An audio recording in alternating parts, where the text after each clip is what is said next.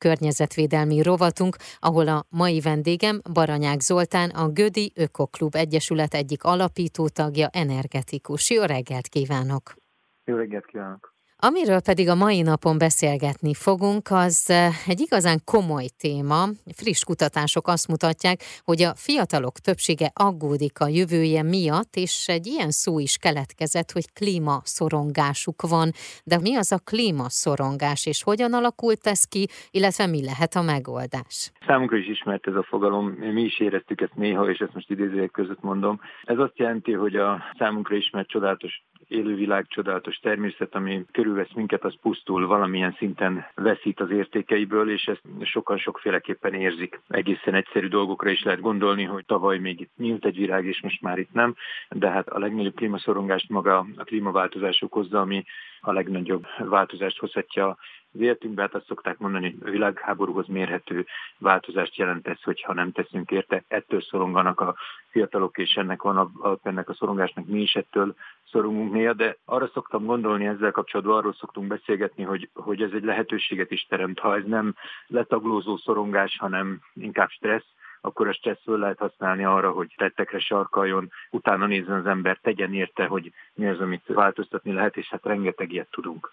Fiatalokra hegyeztem ki ezt a kérdést, de hát valójában ez minden korosztályban megjelenhet ez a klímaszorongás. Így van, mi is érezzük ezt, nyugdíjas korú embereknél is látok ilyet, tehát, hogy maga David Attenborough szép korban van, ő is szorong emiatt, de hát ezt elsősorban egy olyan dolognak tartom, hogy már látjuk, hogy milyen mélységekben nézünk le, itt kell elfordítani a kormány, ne, ne jusson be ilyen szakadékba. Tehát én arra, arra gondolok, hogy ezt föl lehet használni arra, hogy az emberek úgy érezzék, hogy változtatásra van szükség, hogy ők is tudnak változtatni, és, és hogy felemeljék a hangjukat, ha kell. Kicsit az jutott eszembe, hogy az éhezőnek ne élelmet adj, hanem tanítsd meg halászni, és hogy itt is valami hasonló lehet, hogy eszközt kell, vagy eszközt lehet adni az emberek kezébe, de mik ezek az eszközök? Igen, ezt szoktuk beszélgetni a csoporton belül is, ezernél is több ilyen lehetőséget látunk egy-egy ember életében, bárkinek az életében, tehát ez eh, az egészen nincs telen emberektől a, a jó módban élő emberek rendelkezésre áll. A legfontosabbakat emelném ki. Itt azért a luxusutazások az, ami egy nagy széndiokszid kibocsátás. Itt a legfontosabb, legkezelőbb probléma először is a széndiokszid kibocsátás, de az egyének széndiokszid kibocsátás és az ipar és az országok széndiokszid kibocsátása, de a biodiverzitás is egy ilyen szorongató probléma. Ha sorrendet akarunk felállítani, akkor talán először a, a repülőtakat lehet említeni, amit, amit vissza kell szorítani, tehát a több ezer kilométeres repülőutak, luxusutak mindenképpen olyan, amiről le tudnak mondani az emberek, nagyfogyasztású autóknak a használatát csökkenteni kell a tömegközlekedés javára. Ugyanez a luxus visszaszorítása, hogy nem kell 23 fokra fűteni egy lakást. És az ilyen terület még, amit még legkevésbé szeretnek hallani sokszor az emberek, az étkezésünk. És hát az ötödik ilyen terület, a legnagyobbakat sorolom, akkor az a pénzünkkel történő szavazás, ahol hogy mivel költjük a pénzünket, mivel változtatunk. Ellen tudunk állni egy-egy akciónak, vagy a legolcsóbb termékek helyett azt választjuk, amely környezettudatosabb, de legalább tartósabb is ezek mind-mind tesznek. És azért szeretném még szóba hozni a a pénzünkkel szavazott esetet, mert ez egy nagyon gyorsan okoz változást a világban. Elég megnézni a boltok polcait, hogy hány környezettudatos termék van most már a polcokon, mert veszik az emberek, és cégek azt akarják, hogy eladják a termékeiket. Ha nem veszük meg a, a nem környezettudatos termékeket, változni fog a világ. Hogyan lehet sikeres egyébként, ha már erről beszélgettünk, a háztartás és az életmód zöldítés? Tehát hogy lehet azt, hogy ez hosszú távon benne maradjon az életünkbe, és ne csak fellángolás legyen? Erre egy ilyen közmondás idézet jut eszembe, hogy szoktak mondani, hogy nem a fajukat akarom megmenteni, hanem olyanná akarom változtatni a világot, hogy ne kelljen a fajukat megmenteni. Ezt olvastam most valahol. Tehát látszódik már az az út, amit be lehet járni, ez a másfél fokos klímacél szokták megfogalmazni.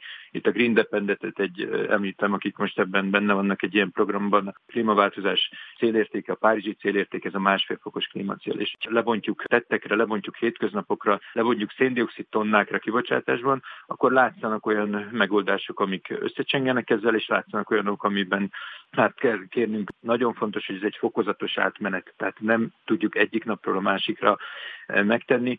Itt olyan sorrendet szoktunk felállítani, hogy talán a tájékozottság. Sokan az emberek jó szándékúak, és nem akarnak rosszat. De nem jut el ez az információ, hogy hogyha mondjuk kérődzőket fogyaszt, marhahúst vagy borjúhúst teszik valaki, akkor az egyik legrosszabb szavazatot tette a világra. Ennél már csak az rosszabb, hogyha ki a lófélbe lévő tengeri állatokat fogyaszt. Tehát nem kell mindenről lemondani, de van olyan, amit nagyon hátra kell sorolni, csak ritkán szabad fogyasztani. Azon szoktunk tűnődni, hogy hol kezdjék az emberek. Hát van, aki ott találja meg, hogy a szelektív hulladékkal, Azért uh-huh. azt látni kell, hogy, hogy az egyes tettek más-más súlyjal vannak. A legnagyobb problémák az energia köré rendeződnek, az energiahasználat köré, de egészen úgy is, hogy az egyes tárgyainkba beépített energia mennyi. Példa, hogyha valakinek a kocsi beállóját betonozva csinálja meg, vagy térkőből, ami újra több felhasználható, akkor a térkő választás, ami alá nem kell betonozni, az uh-huh. egy jobb döntés. Tehát uh-huh. sok-sok ilyen van. Tonnában mérjük, ez a lényeg, hogy ne grammok legyenek, tonnák. Beszélgetés elején említettem, hogy ön a Gödi Ökoklub Egyesület egyik alapító tagja. Egy picit mutassuk be ezt a klubot.